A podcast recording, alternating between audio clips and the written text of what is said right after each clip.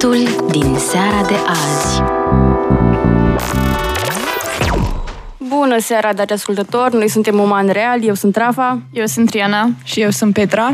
Și în această seară, așa cum am uh, pus și pe story de pe Instagram, vom avea două invitate, Maria și Alina. Dacă puteți să vă prezentați puțin, să ne spuneți uh, cu ce vă ocupați. Bună seara, eu sunt uh, Maria Matei, sunt consilier de dezvoltare personală de la Educația Diferențiază.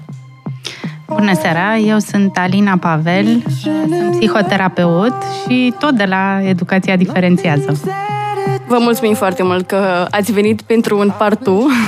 Ne bucurăm și noi. No, ne-a plăcut foarte mult și data trecută și sunt sigură că și de data aceasta o să fie foarte, foarte bine.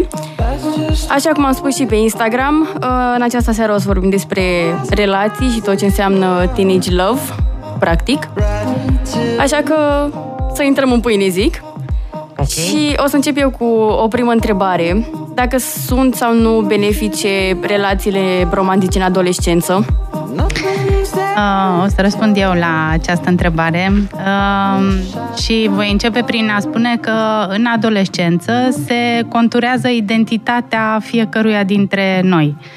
Fiind o perioadă de atât de mare importanță, identitatea noastră se creează atunci, normal că relațiile romantice la această etapă de vârstă sunt extrem de importante, adică au impact asupra formării identității noastre.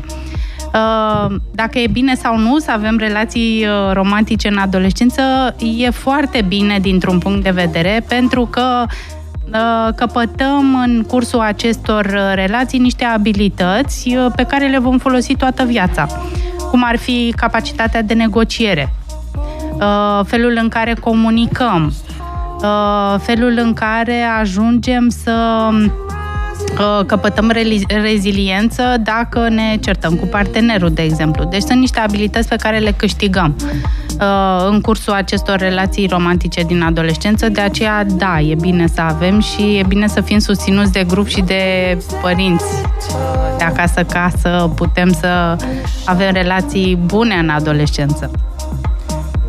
Varianta ideală e să fim uh, să fie adolescenții susținuți de părinți. Da, atunci când spuneți adolescenți, la ce, vă, la ce vârstă vă gândiți? Între 13 și...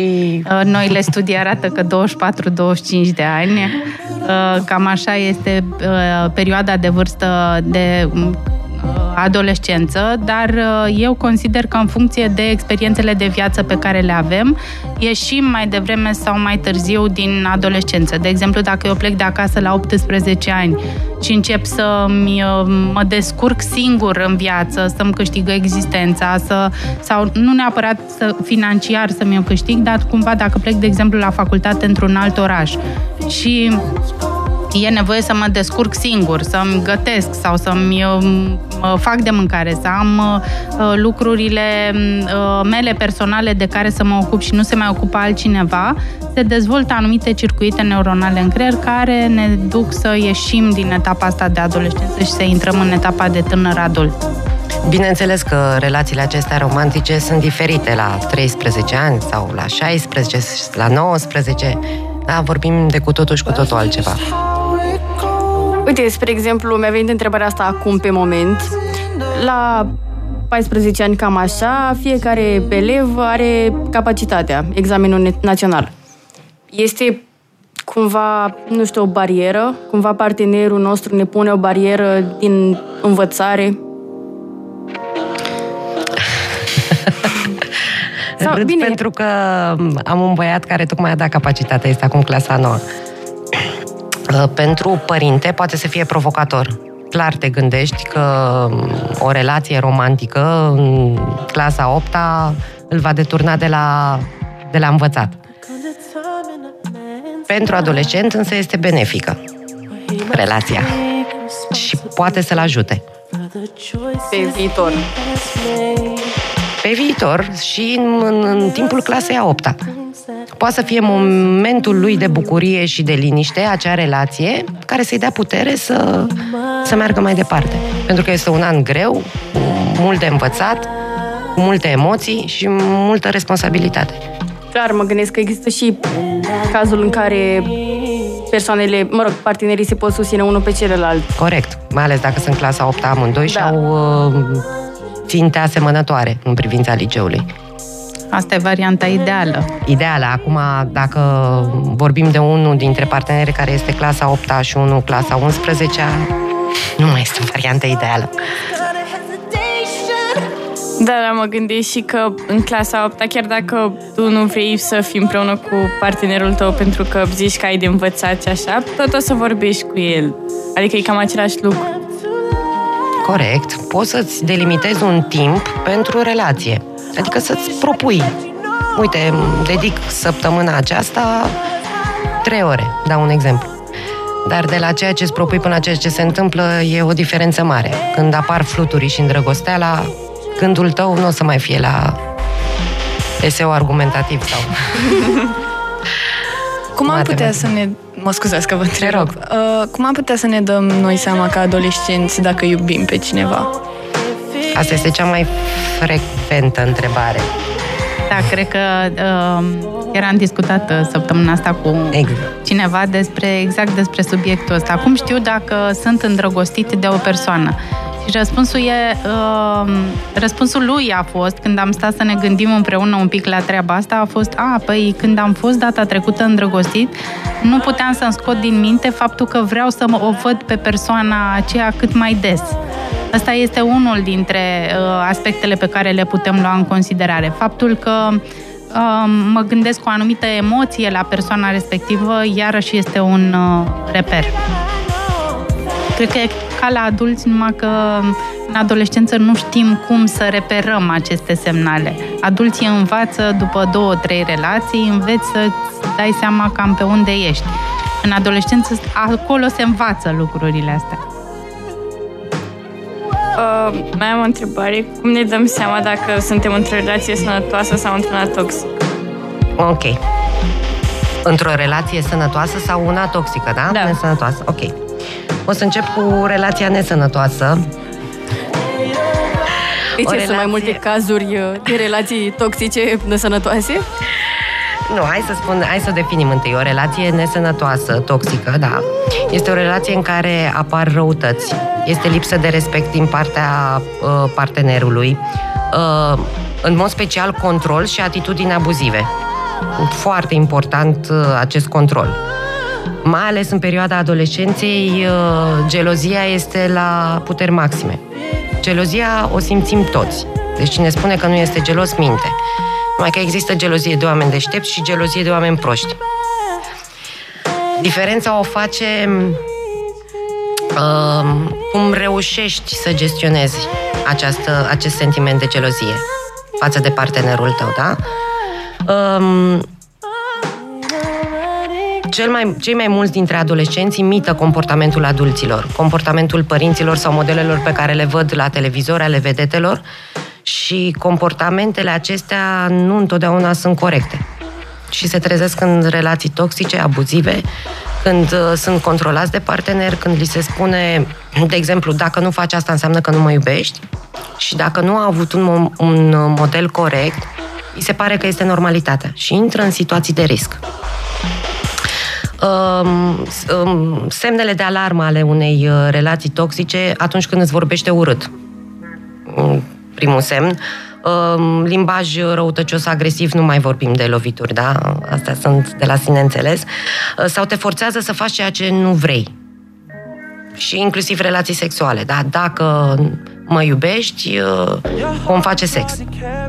Este o forțare asta. Da, Aș vrea să spune. intervin eu un pic. uh, Să, uh, am citit un studiu de curând, de curând uh, despre o statistică privind uh, riscurile relațiilor uh, în adolescență. Și spune uh, acolo 61% dintre respondenți au declarat că au fost puși de către partener într-o situație inconfortabilă. 30% declară că s-au simțit la un moment dat amenințați fizic, verbal de mai multe ori. Um, 25% declară că este ok ca partenerul să fie gelos mai tot timpul. Asta legat de ce, tocmai ce a spus Maria. 34% dintre băieți consideră că este normal să uh, insiste să obțină sex de la partenera lor chiar și atunci când ea spune nu. Adică sunt niște studii făcute transversal pe uh, relațiile dintre adolescenți care arată o realitate nu foarte confortabilă. Aveai o întrebare? Uh, nu, voiam să întreb eu în legătură cu gelozia și ce a spus Maria. Credeți că duce, sau sentimentul ăsta de gelozie duce cumva spre despărțire? Dacă limita uh, partenerului este încălcată, adică dacă invadezi intimitatea prin ceea ce simți tu, prin gelozie și nu uh, îi dai libertate, încerci să controlezi prin uh, sentimentul ăsta, cu siguranță va duce la, adică ar fi bine să ducă la despărțire. Uh, dar uh, uh, atâta timp cât cel care simte gelozie încalcă limitele, iar persoana din partea cealaltă acceptă acea încălcare, este pus să baza unei relații toxice și poate dura dacă continuăm în felul ăsta. Dar dacă există amenințări, dacă pot să le numesc, că, uite, nu te duci să te vezi cu prietena respectivă pentru că pierdem din timpul nostru de stat împreună. Da, dar o relație sănătoasă înseamnă că îți păstrezi și celelalte obiceiuri, îți păstrezi și prietenii, îți păstrezi și gru- uh, prietena cea mai bună, grupul de prieteni, uh, ai timp petrecut și cu părinții. Deci asta înseamnă o relație sănătoasă. Știu că la adolescență este frecventă chestia asta în momentul în care apare îndrăgosteala și începe relația, timpul uh, petrecut cu partenerul este on and on stat non-stop da. împreună și prin asta se dovedește celuilalt că, că există iubire. Dar da. nu e corect. Da, mă gândesc că la un moment dat intervine și dorința de a sta și cu prietenii tăi vechi, să spun. Uh-huh, după ce trece îndrăgosteala. Și da. nu trece amânturora în același timp. Și aici intervin uh, diferențele între cei doi parteneri. Adică uh, impulsul unuia dintre parteneri de a cere mai mult timp în relație este cel care, uh, căruia încă nu i-a trecut perioada de îndrăgostire primară, să zicem așa, iar celălalt a, a, a trecut într-o etapă viitoare și atunci există diferența asta. Da, ceea ce uh, a spus Maria mai devreme despre relații sănătoase este extrem de important să uh, căpătați în adolescență partea asta de negociere care e la baza unei relații sănătoase. Ce înseamnă pentru mine uh, iubirea, adică felul în care o primesc de la tine și felul în care o dau și din partea celuilalt ce înseamnă pentru el iubirea, ce fel mi-o arată și ce fel eu dau.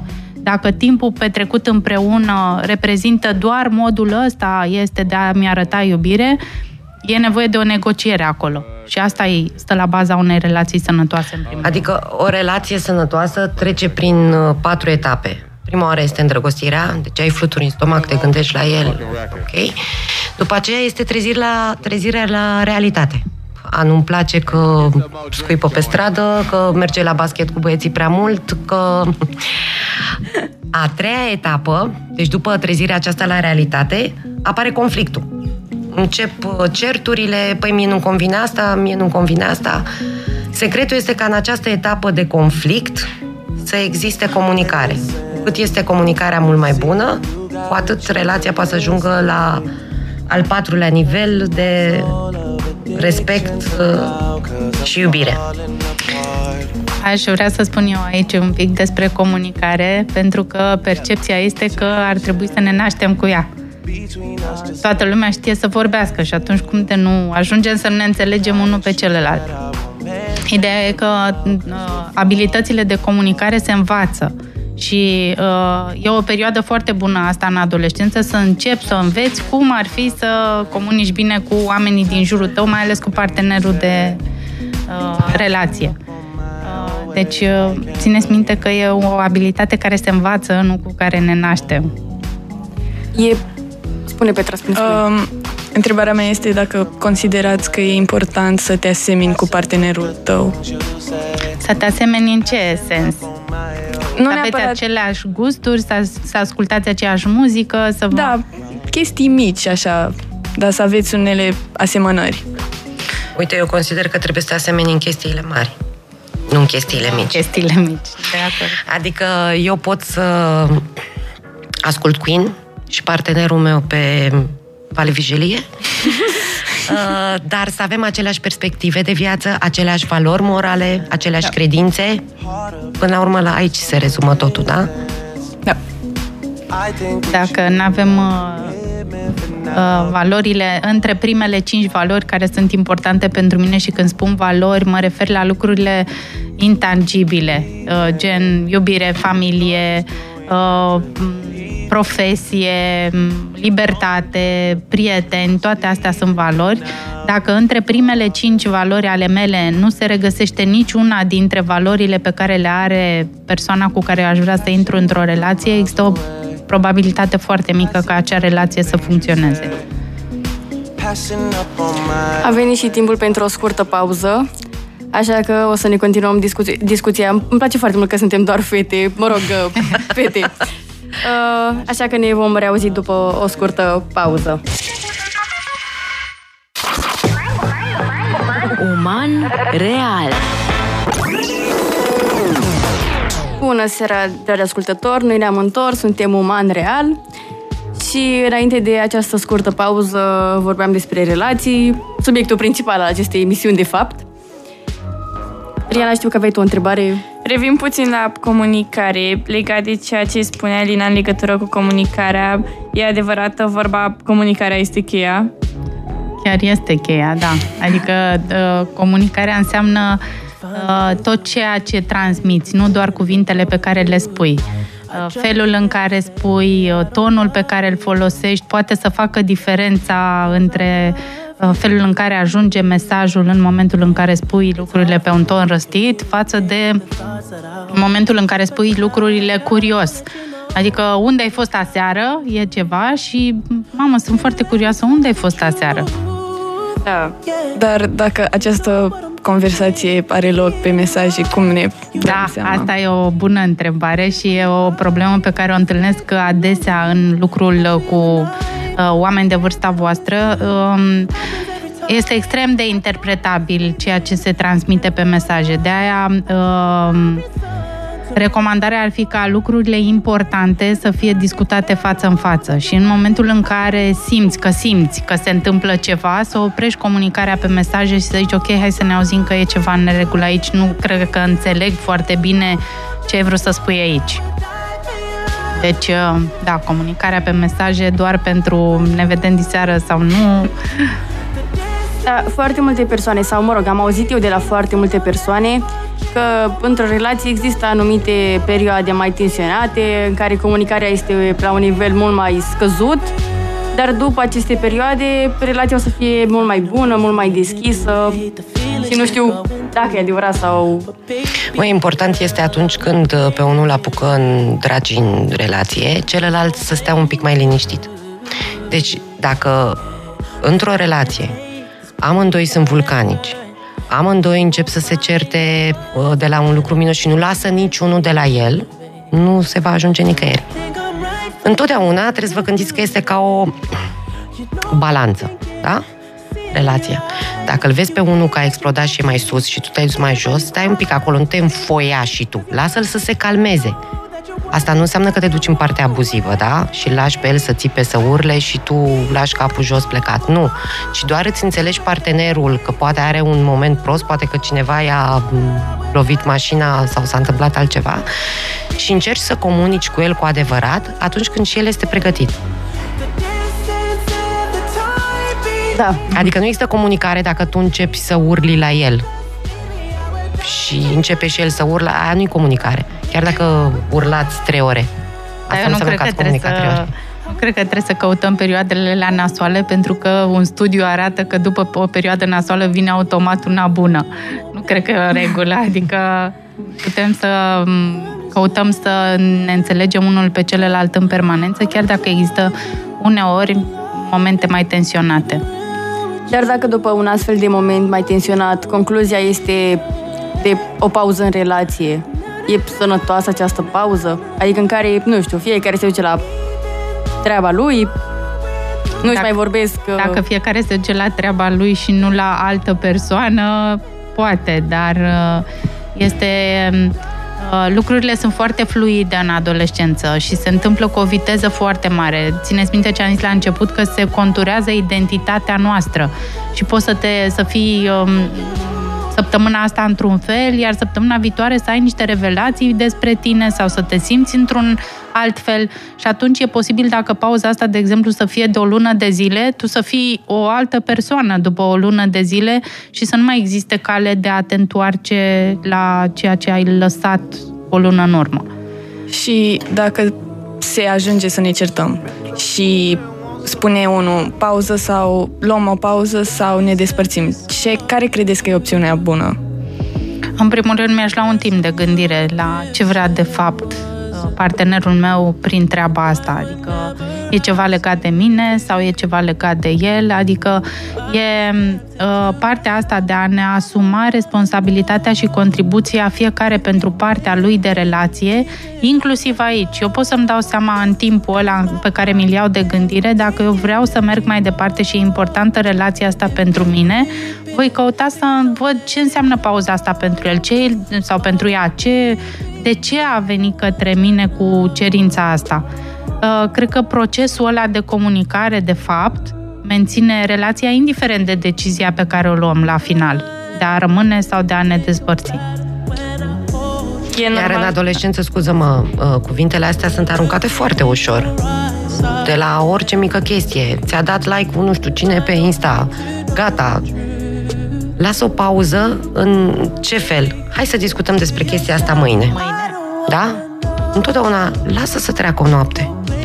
E o vorbă din bătrân cu noaptea un sfetnic bun. Te calmezi și tu. O să te pucești pe tine nervii. Și atunci te calmezi și tu și puteți să discutați de pe alt nivel. Dar dacă, spre exemplu, vine o persoană și un băiat ce de la mine, ar fi normal să-mi indicat să mă duc la partenerul meu să-i spun că, băi, uite, a venit uh, cu tărică și m-a abordat în felul ce respectiv. Crezi? Da. Uh-huh. Okay. Asta, deci, asta arată că ai spațiul de comunicare este deschis exact. între tine și partenerul tău. Arată ceva despre relația dintre voi. Adică poate să se întâmple orice în afara relației. Este important cum te raportezi tu la ceea ce se întâmplă. Adică băiatul ăla poate să facă o încercare cum încearcă, e firesc, adică nu știa cine, băiatul respectiv neapărat că tu ești într-o relație serioasă, implicată. Bine, depinde și cum povestește, atenție. Că dacă te duci la el iubitul, deci ați vezi ce minunată sunt? Mamă, s-a dat unul la mine în club, vezi, tu știi ce ai acasă? Sau, uite ce s-a întâmplat. Am ieșit la club cu fetele și a venit un băiat și s-a întâmplat asta, asta și asta. E diferit și cum pui problema. Depinde ce vrei să obții. Vrei să-i comunici ceea ce ți s-a întâmplat sau vrei să-l faci gelos? Lucru iar mm-hmm. foarte frecvent la vârsta adolescenței. Da. E normal ca după o perioadă de câteva luni din relație să ai remușcări față de alegerea făcută, că te desparți de persoană sau... Uh-huh. Da. Eu pot să spun, chiar de aveam avut o discuție un pic mai uh, devreme despre uh, fiul meu care a ieșit dintr-o relație. Uh, și uh, după o anumită perioadă s-a gândit că poate n-a fost o decizie bună pentru el să iasă din relația respectivă. Dar e o lecție pe care am învățat-o de acolo. El a câștigat multe din procesul ăsta de, de separare, a învățat cum să treacă peste, cum să fac, cum să Uh, cum să se despartă de cineva a fost o lecție în sine. Uh, cum te desparți? Vorbești cu persoana respectivă sau îi dai ghost? Adică e, o, e un lucru extrem de important de învățat de aici. După aceea, dacă uh, decizia a fost bună sau nu pentru tine, este iarăși, înveți un lucru, că uneori e niște decizii în viață, nu te poți întoarce să schimbi decizia respectivă, dar cu siguranță ai învățat ce vei face într-o situație următoare. De exemplu, că ai putea să-ți oferi un spațiu mai mare de gândire, ai putea să analizezi ce te-a făcut să te duci în direcția aia, ce ți lipsea de a lua decizia respectivă. Adică e un proces de învățare, n-ajută la nimic vinovăția sau să zici, aoleu, ce rău îmi pare, ce prostie am făcut și atât. Da, aveam și o întrebare în legătură cu asta, dacă e benefic sau sănătos să continuăm o relație de prietenie după o relație de iubire. Când ajungi la pace. pacea asta până la pace este un drum foarte lung. Pace ce înseamnă? Înseamnă să nu mai ai resentimente, să, să nu mai simți nimic față de fostul partener. Ce se întâmplă? Deci ai o relație, da? Încep să apară problemele. Să spunem că tu vrei să te desparți, da? Întâi este perioada aceasta de negare, zici lasă că merge, mai enervat acum, dar lasă că merge, lasă că merge. După care este acceptarea și spui nu, ok, vreau să ies din relație. Deci tu ești cea care inițiezi despărțirea, da? Vreau să ies din relație. Și după care se, se rupe relația apare durerea și pentru cel care inițiază. Exact ce spunea Alina de băiatul ei, dar și el are sentimentul acesta de durere. După partea aceasta de durere, mă refer la tine cel care a inițiat, nu spunem de durerea celuia care este părăsit. La el e dezastru, da? Drama națională, dar să știți, toată lumea a suferit în adolescență. Deci vă dau cuvântul meu de l-am iubit pe unul, la 15 ani vreau să fie război, să fie rănit și să-l îngrijesc. Deci mi-a trecut. Bun. După perioada aceasta de doliu, începe să vină acceptarea și începi să te gândești, băi, ce n-a mers? Ce s-a întâmplat? Unde am greșit? Atât unul cât și celălalt. Și apoi apare pacea. Când apare pacea aia poți să vorbești. Până la pace, dacă te întâlnești, să zicem că ești în același liceu, te saluți și ai un comportament civilizat. Uh, încerci să eviți contactul non-stop cu fostul partener. Până când ajungi în această perioadă de numai uh, resentimente, numai pur și simplu poți să-l consideri un prieten. Dar durează. Dar durează. Și această maturitate emoțională, că de fapt asta înseamnă pace, uh, foarte, la această maturitate emoțională ajung foarte greu și adulții. Adică...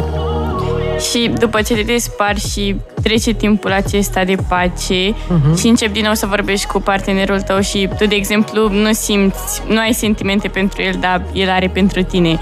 Și îți dai seama de asta și spui că ți-ar plăcea să te oprești din vorbi ca să nu-i dai speranțe faze și el nu vrea să se oprească din, vorbi, din vorbit. Ok, pui tu limită și oprești vorbitul.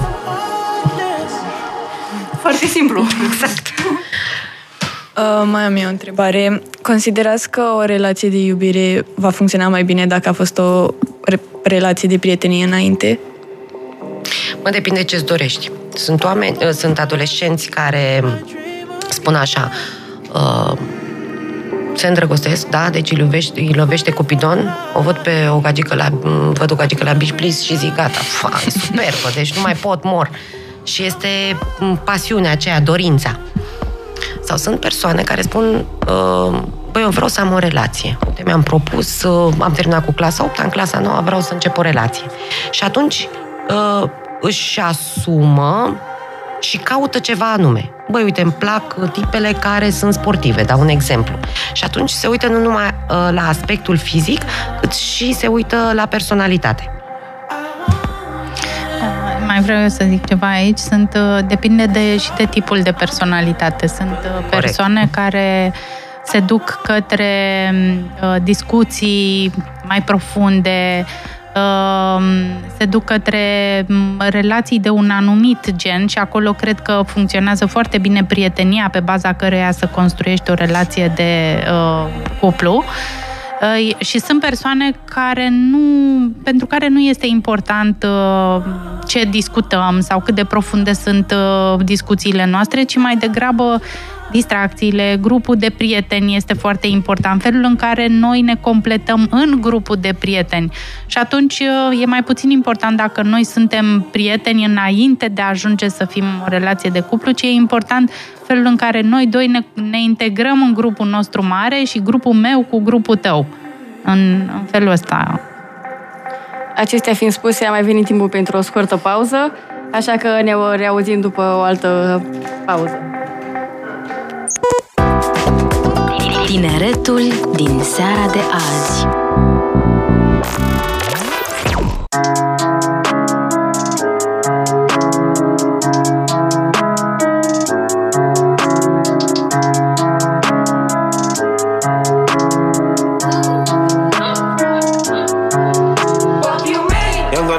calling me splurge. Ride me jump right off the curb. Yeah. Bentley spray fly like a bird.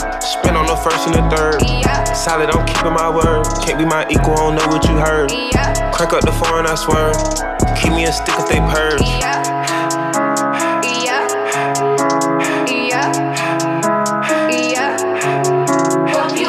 Young, I don't wanna, they working my nerves. I'm about to pull some serve. Fucking this bitch like a perm. Smack from the back of a perm. Ice, the bird. Uh, shitting on all you little turds. Can't take that dick, wait your turn. In my own lane, we can't merge. So with no hands, you can learn. Let's see how much you can earn. Why me go big like the worm? And I ain't smoking no shirt. I'm in the beat with P. Litty. QP, QP. I love my bitches, it's pretty, they showing their titties, it's up to the ceiling. Holla done run through a million, I rock with a really, let's fuck on a billion. I'ma get down to the gritty, then fuck up the city, the home of the villains. Ecstasy, wonderful feeling. Smoke out the pound when I'm chillin'. Trappin', I made me a killer.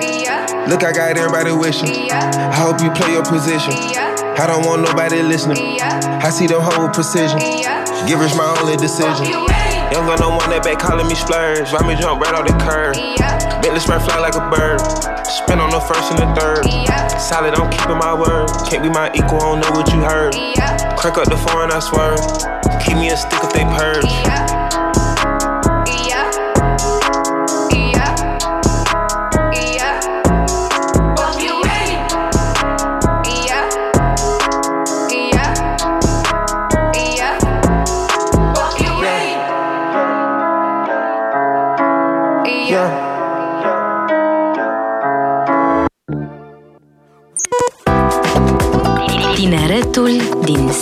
Azi. Bună seara, dragi ascultători! Noi ne-am întors, suntem Oman Real și, așa cum am spus și după cealaltă pauză, vorbeam despre relații și, mă rog, acum am terminat o discuție oarecum despre gelozii sau neîncrederi, să spun, și comunicare. Și aveam eu o întrebare în legătură cu comunicarea. Dacă este normal să vorbim cu actualul partener despre fostele relații? N-aș uh, deschide discuția, adică da, poate să știe că ai mai avut relații, dar uh, la ce ar ajuta? Uh, Mă întreb să avem discuții despre foștii parteneri cu actualii. Dar dacă partenerul întreabă și e curios, Am avut o relație înaintea ta, punct. Curiozitatea este a lui, adică dacă cineva este curios, nu ești obligată să-i satisfaci curiozitatea. Este ceva despre el, nu despre tine. Invariabil când vei începe să povestești, va exista comparația. da, Da. da, îmi dau seama. Aș merge mai degrabă cu întrebarea cu ce le ajută să știe sau ce își dorește să afle mai degrabă când, când pune întrebarea asta. Da, până la urmă, foarte multe persoane nu știu după ce să se ghideze, după aspectul fizic sau după personalitate. Uh, Depinde de vârstă. Adică la uh, 13, 14, 15 ani, normal că toată lumea se uită la cum arată. Primul impact este acolo. Cum arată persoana, arată frumos, arată bine, uh, te duci în direcția respectivă. Ulterior, când începi să um, te mai maturizezi un pic, uh, 16, 17, 18 ani, normal contează foarte mult și ce fel este persoana respectivă. Treci peste uh, detaliul ăsta. Important, e important să te atragă fizic, dar nu este cel mai important lucru uh, după o anumită vârstă. Am înțeles. Că am Bine, auzit... Corect, aspectul fizic este și ca un buton de selecție pe telefon. Ca până ajungi la meniu, e ăla. Da. Da, am auzit foarte multe păreri și eram curioasă care e... Te poți îndrăgosti de o persoană pe care ai cunoscut-o într-un, într-un grup și te poți îndrăgosti de personalitatea ei. Sau te poți îndrăgosti într-un club sau la beach please de cum arată și ulterior să-ți placă și personalitatea ei. Sau nu. La uh, 13-14 ani, uh, cortexul nostru frontal nu este atât de dezvoltat încât să decidem uh, la nivel de personalitate dacă ne place o persoană sau nu. Este mult mai instinctual totul uh, la vârsta aceea, de aceea primul impact e fizic. Credeți în dragoste la prima vedere? Da, eu cred că Și eu. există... Poți să faci un crash uh, față de cineva la prima vedere și să te țină rău. Și tot legat de iubire, dragoste la prima vedere, credeți că e același caz și în rândul adulților? Da, cred că și adulții. Și te poți îndrăgosti la, la prima vedere, indiferent dacă ești sau nu într-o relație. Ce faci după aceea e decizie. Dar uh, ceea ce simți, da, te poți uh, îndrăgosti pur și simplu la prima vedere, chiar dacă ai o relație serioasă. Ești implicat. Deci poate să existe o atracție da. oricând între două persoane. E chimie acolo. Exact. Și rămân sentimente reale? Nu, este doar o îndrăgosteală, este o atracție. Ești sedus pur și simplu de persoana până la iubire, mai sunt niște etape. Am zis, de la îndrăgosteală mai da, sunt niște etape până la iubire. Op, am dat muzica cam prea tare. Atunci când ne certăm cu partenerul, revin iarăși la ceartă. Deși, mă rog, am schimbat puțin subiectul și era tot așa roz. Um, când suntem într-o ceartă și suntem de păreri uh, diferite, ar trebui să fim de mă rog, nu să fim neapărat, dar să acceptăm cumva ideea partenerului doar în ideea de a se termina mult mai rapid discuția. În niciun caz. Da, nici eu nu sunt de acord cu treaba asta. nicio formă. E o tăiere a comunicării și de uh, uh, și dacă, scuză-mă că nu, că... Te rog. deci dacă accepti să, să taci, da, ca să se termine conflictul, uh, clar mi se pare o formă de abuz emoțional. Uh, deci el se va enerva, uh, relația nu va curge ok și mie mi este frică să nu-l pierd sau cum? Adică de ce ai termina discuția? Da, da cre- pare că la următoarea ceartă o să-i aduci aminte de cearta precedentă în care ai preferat să taci. Da, se adună. Corect, Dacă asta corect. vrei să zici, da, se adună și când se varsă paharul, de multe ori se ajunge la despărțire pentru că mici bucăți de conflict n-au fost rezolvate la momentul la care era nevoie să fie rezolvate. Dar m-aș întreba care e care mesajul pe care îl dai când închei cearta? Adică non-verbalul tot funcționează. Tu ești verbal din conflictul ăla, dar non-verbal ești prins încă acolo. Și mesajul pe care îl transmiți în felul ăsta când zici, ok, hai să ne oprim, e în regulă, cum zici tu, numai hai să mergem mai departe, Uh, este în felul ăsta, n-am încredere în tine, nu iau în considerare capacitatea ta de a rezolva treaba asta, nu iau în considerare nici capacitatea mea de a trece prin, uh, prin lucrul ăsta. Atunci, uh, da, nu cred că o relație sănătoasă nu are cum să se construiască pe baze de genul ăsta. Acum schimb puțin subiectul și mă întreb către parolele de pe de la conturile de Instagram, Facebook, TikTok și așa mai departe. Ce părere aveți și... Stea groșu. Hai că se, se enervează Maria din ce mai tare. Deci, clar, stea groșu pentru relație. Um, obiceiul acesta de a controla um, în relație este super nociv. Și nu știu ce ar rezolva. Adică ce, în momentul în care îi dai parola de Insta și de Facebook, ce îi demonstrezi? Că ce?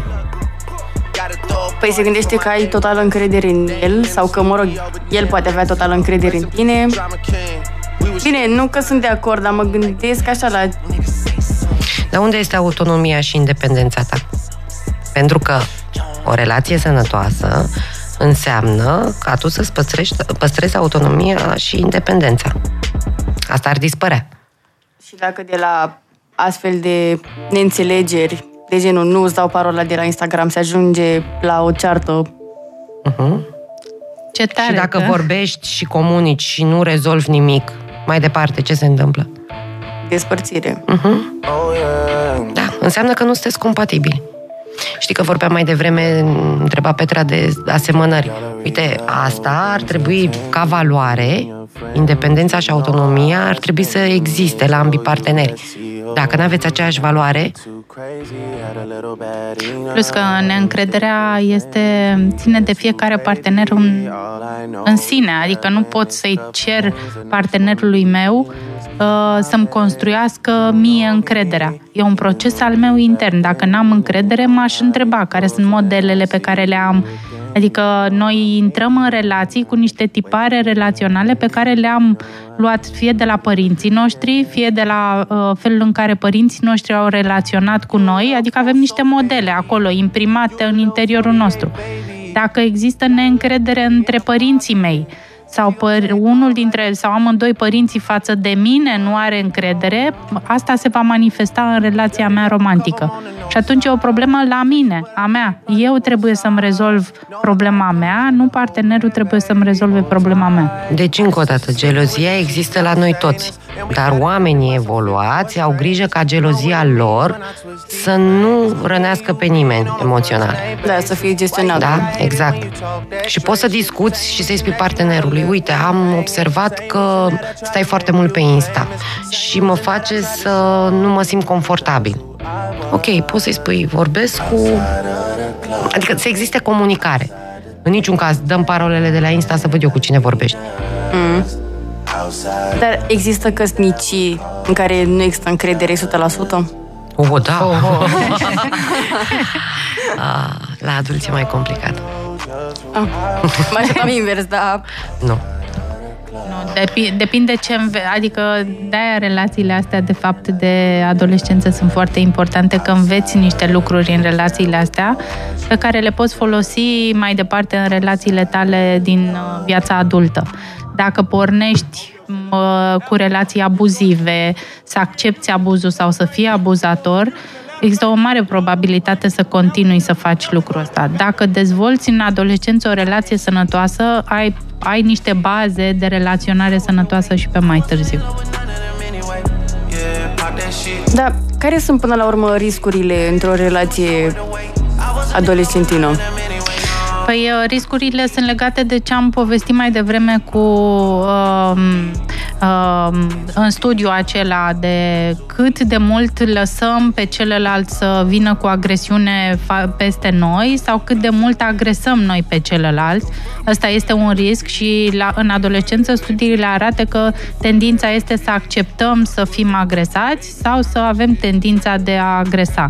Ăsta este un risc. Apoi riscurile legate de uh, sex neprotejat, uh, de uh, bolile cu transmitere sexuală, de sarcină nedorită. Toate astea sunt riscuri care pot apărea în relațiile la vârsta asta dacă nu există psihoeducație, adică ce facem când intrăm într-o relație, care sunt limitele în relație, cum mă protejez pe mine, cum accept când celălalt spune nu și cum învăț eu să spun nu.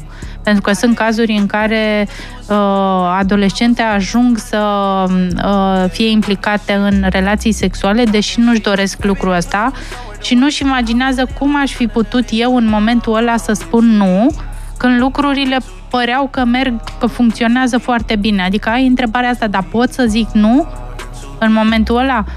E un proces de învățare asta și da, chiar e nevoie ca fiecare dintre, indiferent dacă ești băiat sau fată, să înveți că nu este chiar nu. La atelierele noastre de la Educația Diferențiază, problema aceasta, mai ales în relațiile de iubire, a fost, cred că, 90%. Nu spun ce nu-mi place, nu fac, fac ceea ce nu-mi place, doar pentru a nu-mi pierde partenerul. În diverse situații, ceea ce nu este absolut deloc ok. Da, uite, pentru că foarte multe persoane acum se îndreaptă către facultate și probabil foarte mulți ascultători din noștri sunt la vârsta respectivă, ar trebui să refuzăm oportunitatea de a pleca în afară la, în străinătate la o facultate sau, nu știu, chiar și pe viitor pentru joburi sau tot felul de lucruri de genul, doar pentru asta cu partenerul? Păi depinde ce contează pentru tine în momentul acela, când iei decizie. Dar dacă dorești să și stai cu partenerul, să petreci și timp cu el, dar vrei să și vrei să ai un viitor și să vezi că... Mă întreb de relațiile la distanță sau ce mă întreb? Da, oarecum și dacă e ok să renunțăm la un lucru în favoarea altuia. Sau cumva ar trebuiască să ne facem timp pentru ambele părți. Vei renunța la nevoia cea mai mică, de fapt. Și nu știu pentru fiecare caz în parte. Și asta e un uh, semn de maturizare până exact. la urmă, adică de care capacitatea de decizii. a lua decizii. Se ține de o maturizare pe care o ai. Și în orice decizie există soluții, adică dacă eu decid să plec și partenerul să rămână, dar relația este importantă pentru amândoi, vom găsi o soluție să rămânem să fim amândoi chiar dacă eu plec. Sau dacă relația este foarte importantă, dar eu vreau și să mă dezvolt profesional, dar nu vreau să plec, voi găsi o variantă să mă dezvolt profesional și să rămân în relație. Adică există soluții în orice alegere. Numai să fii dispus să faci, uh, să iei decizia și să găsești soluții mai departe. Ne-a scris acum un ascultător pe la ce vârstă încep băieții să prindă curaj să-și exprime sentimentele pe care le au pentru o fată. Depinde de tipul de personalitate. Da, în general, cred că uh, intrarea la, la liceu este uh, punctul, treapta de schimbare la băieți din, uh, din perspectiva asta. Deși este un lucru extrem de dificil de făcut uh, uh, pentru ei. Adică eu, chiar e o treaptă de urcat uh, asta. E dificil să toate gândurile alea că partenera ar putea să te respingă, că n-ar dacă nu-i place de mine, dacă o să mă fac de râs. Adică uh, la băieți, mai ales partea asta de încredere în sine, la vârsta aia de 15-16 ani, este extrem de mm, bine conectată de acceptarea sau respingerea unei fete de care îți place. Și atunci e o miză foarte importantă, de-aia este un pas important pentru ei. Dar băieții chiar își exprimă sentimentele mai greu față de fete. Uh, cultural aș putea spune că noi, da, pentru noi contează foarte mult în orice relație, dar mai ales în relațiile de cuplu, valorile pe care le avem, credințele, mediul din care venim și zona culturală în care noi trăim. Și cum la noi, uh, aici, în spațiul ăsta cultural, bărbații trebuie să fie într-un anumit fel, să fie puternici, să nu își exprime emoțiile atât de... Uh, se imprimă la nivelul psihicului nostru aceste credințe credințe culturale și atunci, da, cred că și exprimă, dacă nu faci un proces de dezvoltare tu cu tine, să înveți cum să spui ceea ce simți într-un fel adecvat, da, e dificil. Um, mai avem eu o întrebare legată de discuția precedentă. Să zicem că încep o relație cu un partener și stăm amândoi în același oraș, doar că ulterior unul dintre noi trebuie să se mute. Credeți că relația la distanță o să fie la fel ca, cea, ca atunci când eram în același oraș? Nu. Nu, asta este adevărul, nu. Da. Conexiunea se cum. face, da, altfel. În momentul în care avem și ne putem scrie și mesaje, dar ne putem vedea destul de des, față de ce se întâmplă... Pentru o perioadă scurtă de timp, dacă unul este plecat, da, apare din nou misterul, dorința, pasiunea, dar dacă este la lung, nu.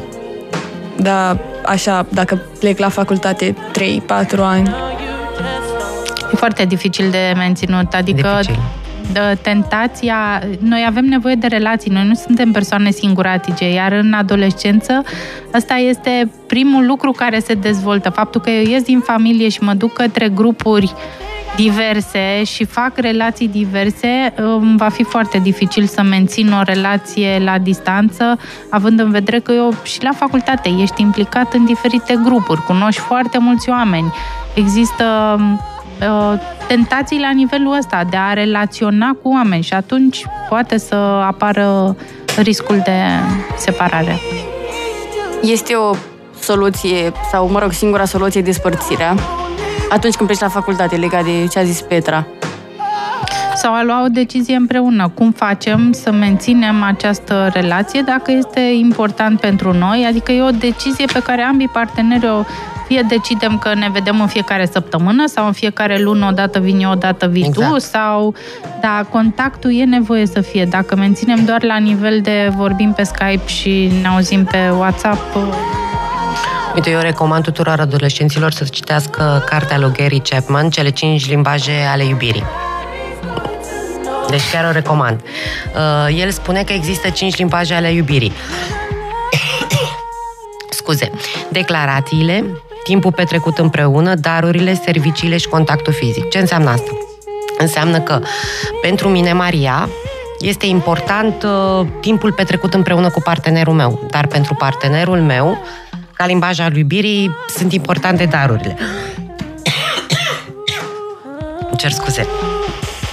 Uh, voi continua eu ce uh, a spus Maria. Dacă pentru ea este limbajul ei de iubire, este timpul petrecut împreună, asta va oferi partenerului. Adică se va duce către partener să petreacă cât mai mult timp împreună cu el. Dar dacă pentru el limbajul lui de iubire sunt darurile, în momentul în care Maria petrece timp cu el, el va simți că e iubit?